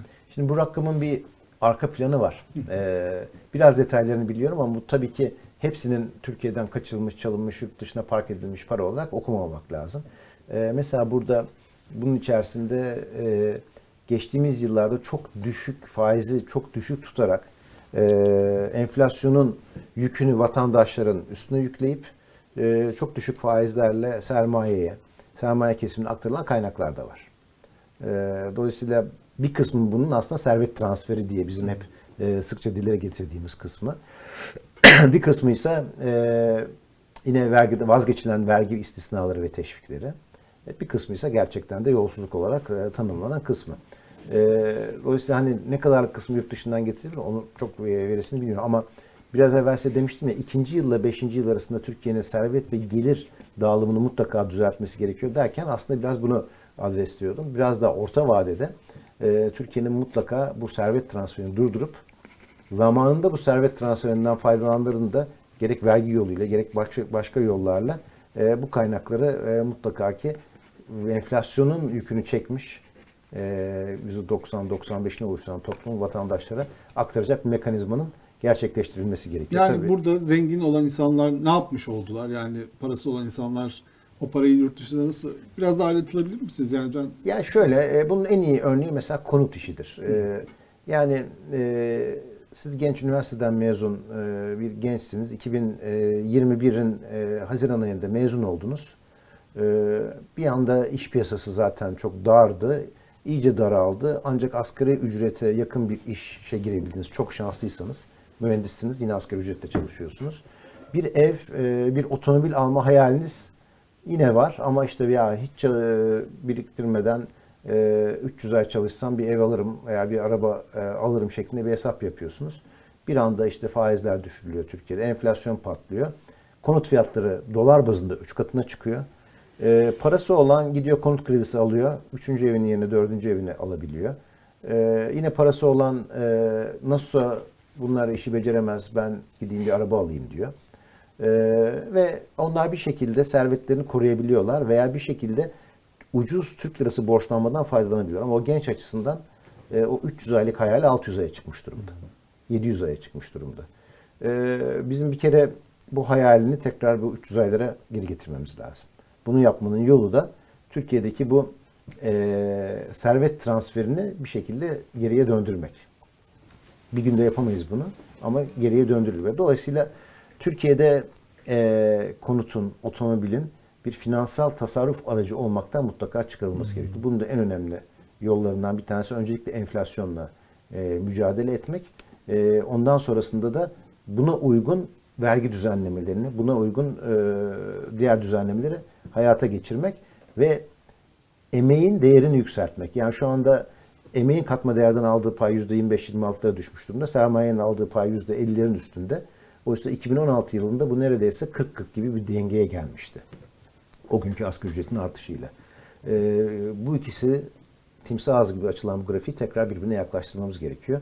Ee, bu da, bunlar da ancak vergi düzenlemeleri dolaylı vergiden doğrudan vergilere geçerek e, ve finansal tasarruf e, araçlarıyla diğer tasarruf araçlarının getirilerini ve vergilerini birbirinden ayırarak olur. ama mesela böyle yolsuzluk yapmış bir, birinin parasını yurt dışından kaçırdığı yerden Türkiye'nin bulması mümkün mü? Artık o para geçmiş Artık olsun çok değil mümkün, mi? Yok çok mümkün. Yani hukuki e, mücadele yapılır ise yargı eğer bu yönde karar verirse, Türk yargısı bu yönde karar verirse e, yurt dışına bu talepleri e, göndermek çok mümkün. Çünkü artık bütün dünyada e, varlık bildirimleri e, hemen hemen birbirine açılmış vaziyette. Türkiye maalesef listede olduğu için her ülkeyle bu e, şeyi yapamıyor, değişimi yapamıyor. E, varlık değişimini yapamıyor. Ama istikrarlı, düzgün bir hükümet geldiğinde bu varlık değişimi de olacak. Türkiye gri listeden çıkacak. Bu varlık değişimleri de olacak. O zaman e, kimin hangi varlığı nerede park edilmiş bunu göreceğiz. Yurt dışına para çıkarmak ayıp değil, günah değil. Orada şirket kurmak da ayıp değil, günah değil. E, ama burada bir devlet memuru orada e, 40 milyon dolarlık bir servetin üzerinde oturuyorsa tabii ki bu araştırılır. Türk yargısı da bu yönde bir karar verirse de onun üzerine e, bu değişimlerden faydalanarak her türlü aksiyon alınır. Peki bu bağlamda diyelim ki şimdi hani haksız kazanç ya da işte hani e, aşırı zenginlenme yani kaynağı belli olmayan bir zenginleşme bunları geri çağrılabiliyor. Bu bağlamda mesela şey de çok tartışmalı. Kamu özel işbirliği projeleri de çok tartışmalı. Yani oradaki ihaleler, yapılan şeyler de tar- bunlarla alakalı mesela hukuki süreç geriye doğru işler mi yani? Yapılmış ihalesi bitmiş. Ee, Tabii yani yine yargı e, Türk yargısının buradaki şeyi e, incelemesi esas olacaktır ama şunu rahatlıkla söyle, söyleyebilirim. E, bir adil değer hesaplanması mutlaka gerekiyor her proje için. Yani adil değer de şu. O ihale ilk gün yapıldığında doğru fiyat ne olmalıydı? fazlası ne? Yani haksız olunan Evet. Geri ki alınabilir fiyat mi? Tamamen doğru oldu. Ee, ama ondan sonra e, bizim eksik sözleşme diye adlandırılan e, aslında sözleşme değişimi. Yani yolda 3 üç ay geçiyor ihaleyi almış bir firma. Ondan sonra bir sözleşme yapılıyor. Ya burada dolgu miktarı şu kadar e, fazlaymış. Kusura bakmayın size şu kadar ek para. Veya e, ben aslında 8 yıl yapmıştım bunu sizle. E, ama işte pandemi geldi 15 yıla çıkardım ben bunu gibi eksik sözleşme, sözleşme değişikliklerinin mutlaka hesaba katılması gerekiyor. E, ondan sonrasında da e, buradaki fizibilitenin e, adil değer üstünden yapılması gerekiyor. E, hiçbir sorun olmayanlar açısından sorun yok. Sorun olmayanlar da çıkacaktır. Ama sorun olanlar açısından e, zaten ondan sonra bu işin üç tane karar vericisi var. Devlet, finanse edenler ve müteahhitler veya işletmeciler. İşletmeci, devlet ve finanse edenlerle masaya oturulur, bir çözüm aranır. Bulunmazsa tahkime kadar gidilir. E, yine hepsi yargının karar vereceği e, süreçler. Hani bugünden şu alınır, bu e, verilir demek çok mümkün değil. Ama bir yol daha var. E, bence bu da önemli. E, performans denetimi yapılmış mı bu projelerin? Yani bu e, yollarda eğer siz 3 gün e, bu yolları kullanamadıysanız e, buna uygun cezalar kesilmiş mi? Buna uygun devlet kendi sözleşme e, hakkında olan şeylerden vazgeçmiş mi? Bunlara da bakılması gerekir. Dolayısıyla ben burada bir uzlaşma çıkacağına eminim. Şimdi enflasyon e, konusunu muhalefetin e, yeterince e, kampanyada kullanmadığı gibi bir şey var. Bazı eleştirilerde de var. Yani bunun çok hayati bir konu oldu ve yeterince kullanmadığı var. Bir de şöyle bir şüphe var. Acaba enflasyona bir miktar alıştı mı toplum? Yani işte bir takım maaş şeyleriyle, güncellenmeleriyle enflasyon etkisi azaldı mı? Siz ne düşünüyorsunuz? Enflasyona maalesef alışmak üzereyiz. Daha çok geç değil. Ee, ama Türkiye e, şeyi hatırlarsınız böyle 1977-78'den 2002'ye kadar olan 25 yıllık e, neredeyse çok yüksek bir enflasyon süreci geçirdi ve ortalama enflasyonumuz o dönemde %60'lar civarındaydı. Yani biz aylık %4-5 enflasyonlarla yaşamayı öğrenen bir nesil olarak e, hayatımıza devam Şimdi ettik. alalım sonra fiyatı artar Evet, diye bir şey evet. vardı. Ee, yani ay başında e, maaşlar alınırdı, emekli maaşları.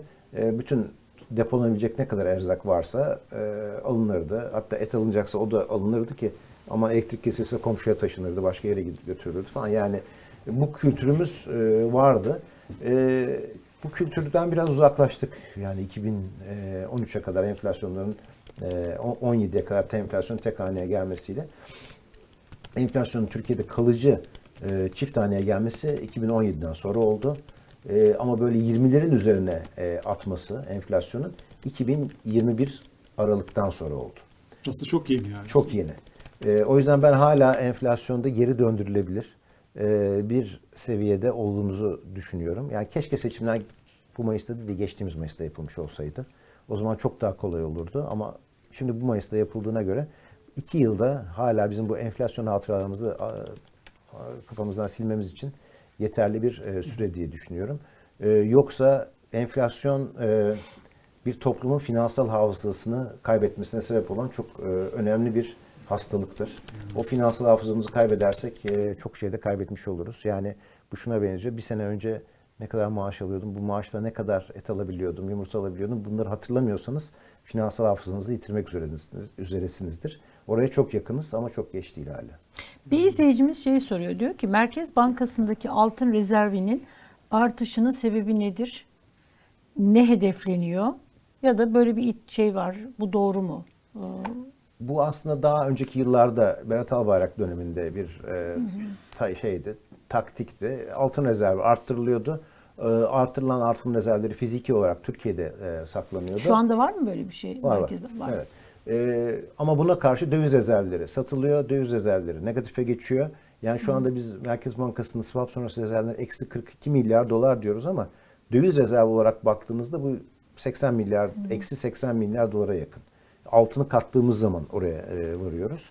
E, bu bir hani Merkez Bankası'nın tercihi. Hani e, hep şöyle korkular içinde yaşadılar özellikle 2018 e, sonrasında. Ya Türkiye'de Türkiye bir ambargo gelir, şu olur. Neden korkuyorlarsa korktukları da bir şey var belli ki. O yüzden biz e, rezervlerimizi mümkün olunca burada saklayalım. Bir şey olmasın, kimse el uzatamasın falan gibi bir e, dünyaya e, kapanma hevesiyle böyle bir değişim yaptılar. Oysa altın rezervinizi arttırabilirsiniz. Onu başka yerde de tutabilirsiniz. Türkiye'de de tutabilirsiniz. Bu bir portföy tercihidir. E, ama net bir şekilde döviz satılıyor, altın alınıyor. Yani pozisyonu bu Merkez Bankası'nın. Erdoğan uzun zamandır aslında şeyi söylemiyor. Bu işte hani faiz sebep enflasyon sonuç bunu söylemiyor. Bu bu ekonomi politikasından vazgeçtiği anlamına gelir mi? Yani bir taraftan tabii Mehmet Şimşek ismi de yani bu Mehmet Şimşek kabul edecek mi? Bir, bir arkadaşım Mehmet Şimşek'in arkadaşı olan kendi bir WhatsApp mesajlaşmasını yani kendi görüşmesinden bahsediyor. Diyor ki yani Mehmet Şimşek e, nezaketen bunu zaten hani biliyoruz. Elimden bir şey ge- gelirse ama ben şu an çalışıyorum.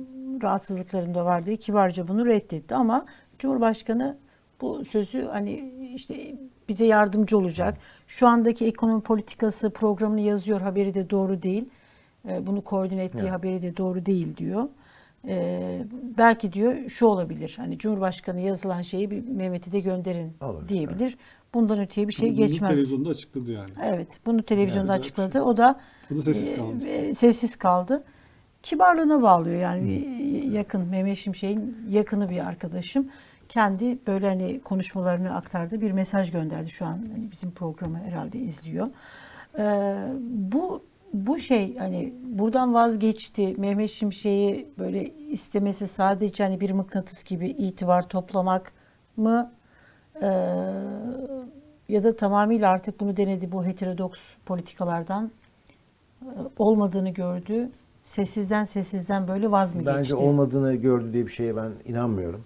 Ee, bu yok, politikaların başarılı söylemiyor. başarılı olduğunu düşünüyor. Hatta geçtiğimiz hafta Ama bir- başarılı olsa şey yapmaz mı? E, Geçtiğimiz hafta yine bunu söyledi. Yani çok hani e, başarılı e, olduk işte devamını getireceğiz diye bir şey söyledi. Ama aynı zamanda da Mehmet Şimşek'in ismi üstünden bir itibar devşirmeye de çalışıyor. Çok çelişki değil mi bu? Çok çok büyük çelişki. Çünkü e, bu politikaları e, aslında devam ettiğiniz sürece sürülebilir olmadığı her gün ortaya çıkıyor. Ama bu bizim için ortaya çıkıyor. Ben Sayın Cumhurbaşkanı'nın çevresinde e, bunun ortaya çıkıp ya biz ne yaptık e, dediği bir e, psikolojinin olduğunu hiç zannetmiyorum. Hala bunu bence bunu e, net bir şekilde savunuyorlar e, kendisine. E, Kendisi de bunun gün gelecek başarıya e, ulaşacağını düşünüyor. Çünkü kendi zihin dünyasına da çok uygun bir politika. Yani ne kadar faize düşürürsem işte ihracat o kadar artar, Türk lirası değer kaybeder. Biraz enflasyon olur ama e, sonrasında işte zamları veririz. E, bununla e, biz e, ileride Türkiye'yi cari açını kapatmış bir ülke e, haline geliriz diye bir hayali var ama hani bugünkü cari rak- açık rakamları ona dolayısıyla hiçbir şey söylemez.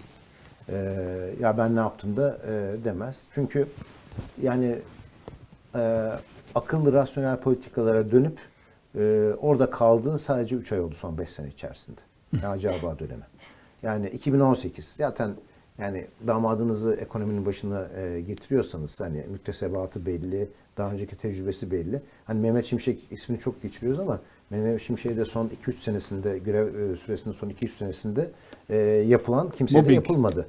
E, yani en son şehir oldu, üniversitesini dön, kapatırken Mehmet Şimşek'i hırsızlıkla suçladı. Tabii. Yani işte hani Ahmet Davutoğlu imzası var, Mehmet Şimşek, Ali Babacan bunların hepsini e, Tabii görev süresinin son 1-2 Kö- senesinde de e, kendi yönettiği ekonomi kurumlarına Berat Albayrak bütün ekibi e, yerleştirdi. Kendi adamlarını yerleştirdi. Tek bir emrini yerine getirmez, tek bir sözünü dinlemez halde bıraktılar. O da 2017'ye kadar, e, 2018'e kadar bir şekilde dayandı. Ondan sonrasında da kendi yoluna gitti. Şimdi bütün bu tecrübelerden yola çıkarak ben de e, seyircimize katılıyorum. E, bir katkıda bulunacağını düşünmüyorum. Nezaketindendir. E, ama ee, ondan sonra bu politikalar defalarca duvara çarptı. Yani 2018 Ağustos Brunson krizinde duvara çarptı. 2020 Kasım'ında Berat Albayrak'ın istifasıyla duvara çarptı. Ondan sonra 3 aylık bir e, Düzelme. dönem oldu. Hatta o dönemde sadece ekonomi politikaları değil, dış politika konusunda da Sayın Cumhurbaşkanı çok ilginç şeyler söyledi. Yani o istifanın hemen arkasından Türkiye'nin Batı dünyasına e, nasıl e, yanaşacağı, politikaların nasıl U şekline döneceği. İnsan hakları reform paketi İnsan hakları açıklandı. reform paketi açıklandı. Doğru iş sürdü. yaptığımız dedi, piyasaların verdiği tepkiden de biz doğru Evet. yolda olduğumuzu görüyoruz dedi. Hatırlayalım evet. 100 gün mü sürdü? Yani 100 gün bile sürmedi Naci Alban görevden alınması. Ondan sonrasında Lütfü Elvan'ın da e, bir 6 aylık askerlik dönemi oldu. O da e, bıraktı. Ee, dolayısıyla e, artık o noktaya ben geleceğini bütün bu şeylerden sonra hani Mehmet Şimşek daha aklı başında rasyonel politikalara döneceğini hiç ihtimal maalesef vermiyorum. Şimdi e, 15 Mayıs'tan sonra e, kim olursa iktidarda yıl sonunda dolar herhalde bu şeyin üstünde bir yerde olacak değil mi? Yani ne kadar baskılanabilir? Yani gerçekten bu konuda e, bir şey söyleyemiyorum. Yani bir finansçı olarak tahminlerim var. Ama bir siyasetçi olarak da artık Türkiye'de o kadar çok şey değişti ki e, bunun nereye evrileceği konusunda gerçekten benim de e, soru işaretlerim var. Çünkü birkaç veriye analiz etmek lazım burada. E, bir, Türk lirası değerli mi sorusunun e, cevabı son bir buçuk sene içerisinde çok değerlendi. Hem e, üretici fiyatlarıyla hem tüketici fiyatlarıyla. Ama son 5 sene içinde de çok değer kaybetti. Nereden baktığınıza bağlı bir e, durum aslında. Yani reel kur endeksi e, işte 100 seviyelerinden e, 60'lara geldi. E, 65'lere geldi ama 55'i de görmüştü geçen sene. Şimdi öyle bakınca nasıl bu biraz baktığınıza bağlı. Bu biraz da yurt içi ve yurt dışı yatırımcılara vereceğiniz güvenle alakalı. 2014'ün başında e, yurt dışı yatırımcıların Türkiye'de Türk lirası varlıklara yaptığı yatırımın tutarı 200 milyar dolara bulmuştu. Sadece Türk lirası varlıklara yaptıkları portföy yatırımları. Hisse senetleri, 200 milyar tahviller. dolar. 2014. 2014'ün başı Ocak Başı. ayı. Ee, hisse senetleri, tahviller 2014 Aralık özür dilerim. 2014 Aralık. Hisse senedi, tahviller e, ve e, swap piyasası ki swap piyasası çok konuşulmaz ama derin bir piyasa. Yani o gezi olayları 17-25 Aralık bütün onlar yaşandıktan Bittikten sonra. bittikten Hala. sonra evet. Ee, 200 milyar doları bulmuştu. Bu bugün itibariyle 28 milyar dolara düşmüş durumda. Yani burada büyük bir potansiyel var. Ama bu kadar büyük bir portföy e, akımı potansiyelini içeri almak doğru mu? Bu tartışılır. Yeni ekonomi yönetimi açısından.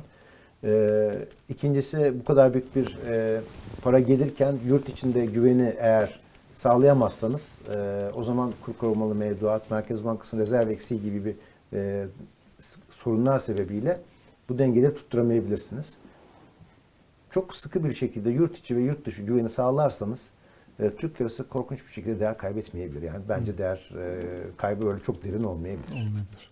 Peki bu e, bir ittifak var sonuçta ve bu ittifak içerisinde partiler var ve bu partilerin ekonomi kurmayları var.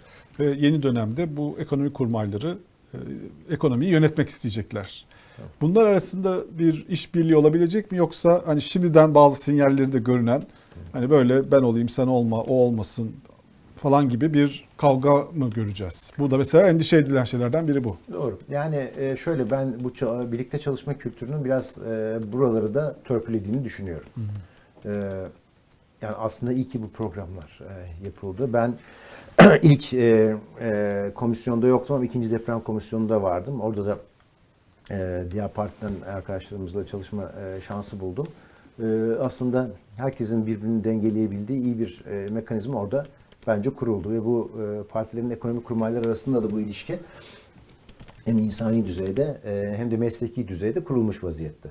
O yüzden artık iş liderlerin kararına, kaptanı belirlemesine ve o ekibi belirlemesine kalıyor bence. Ondan sonrasında ben çok uyumlu bir çalışma çıkacağına neredeyse eminim. Yani farklı partilerden farklı pozisyonlar olursa bile uyumlu olabilir mi? Bence olur. Yani ben hepsiyle e, çok sıkı diyaloglarım var. E, hepsi çok vatansever, he- hepsi çok iyi niyetli e, ve hepsi de çok profesyonel. E, öyle olunca ben bir sorun çıkacağını düşünmüyorum. Çıkan sorunlar da e, mesleki düzeyde veya devlet düzeyinde mutlaka hallolur. Evet. Çok teşekkürler. Çok teşekkür Ben ediyoruz. teşekkür ederim. Çok sağ olun. Evet, Türkiye seçim satım haline girdi. An itibariyle bugün bugün de biterse 34 gün kalıyor geriye. 34 gün sonra sandıklar kurulacak. Çok teşekkürler. Ben teşekkür Görüşün- ediyorum. İyi. İyi çalışmalar diyoruz. Bugün bizim e, yayınımız Bitti. bitti. Hayır, bir an şeyi düşündüm de Yıldıray. Bugün Devam tekrar etseydik. devam yok hayır. Bugün tekrar ikinci yani ba- başka yayınımız var mı diye düşündüm. Bugün yok. Yarın biz Yıldıray'la beraber burada olacağız. Yarın e, İlginç konuklarımız var. ilginç konuklarımız var. Kartal Anadolu Kartal İmam Hatip Lisesi Anadolu İmam Hatip e, Lisesi öğrencileri, Öğrencileri değil aslında, mezunları. mezunları İmza- Kemal Kılıçdaroğlu'na 13. Cumhurbaşkanı adayımız hani helalleşme çağrısına El e, uzatıyoruz. el uzatıyoruz. E, dindar kesim AK Parti'nin e, şeyi altında değil. Ta, hani oraya mecbur değil diyen Kartal Anadolu'nun göbeğinden, ortasından size sesleniyoruz mektubu yazmışlardı. O genç defa bizim arkadaşlarım yayınımıza ilk defa bizim yayınımıza gelecekler. O mektubu e, gençler, AK Parti, hani bu Kartal İmam Hatip bunların hepsini yarın bir konuşacağız. Eline boyuna konuşacağız. Yarın görüşünceye kadar kendinize iyi bakın.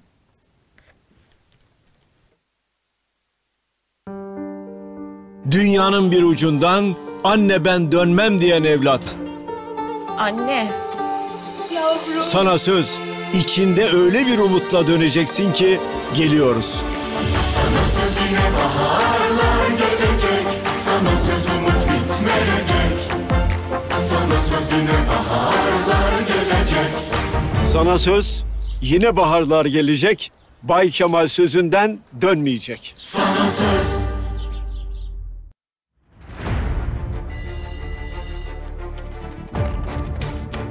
Cümle Hoşuma nasıl gitti. O Yıldıray Ordu diyebilirim. Okumadan olur mu ya? Başımıza taş düşer. Yok sen oku ben. Şey oldu, krize... Bilgisayarım bozuldu, çok üzgünüm. Bilgisayarım bozulmuş. Depresyondayım.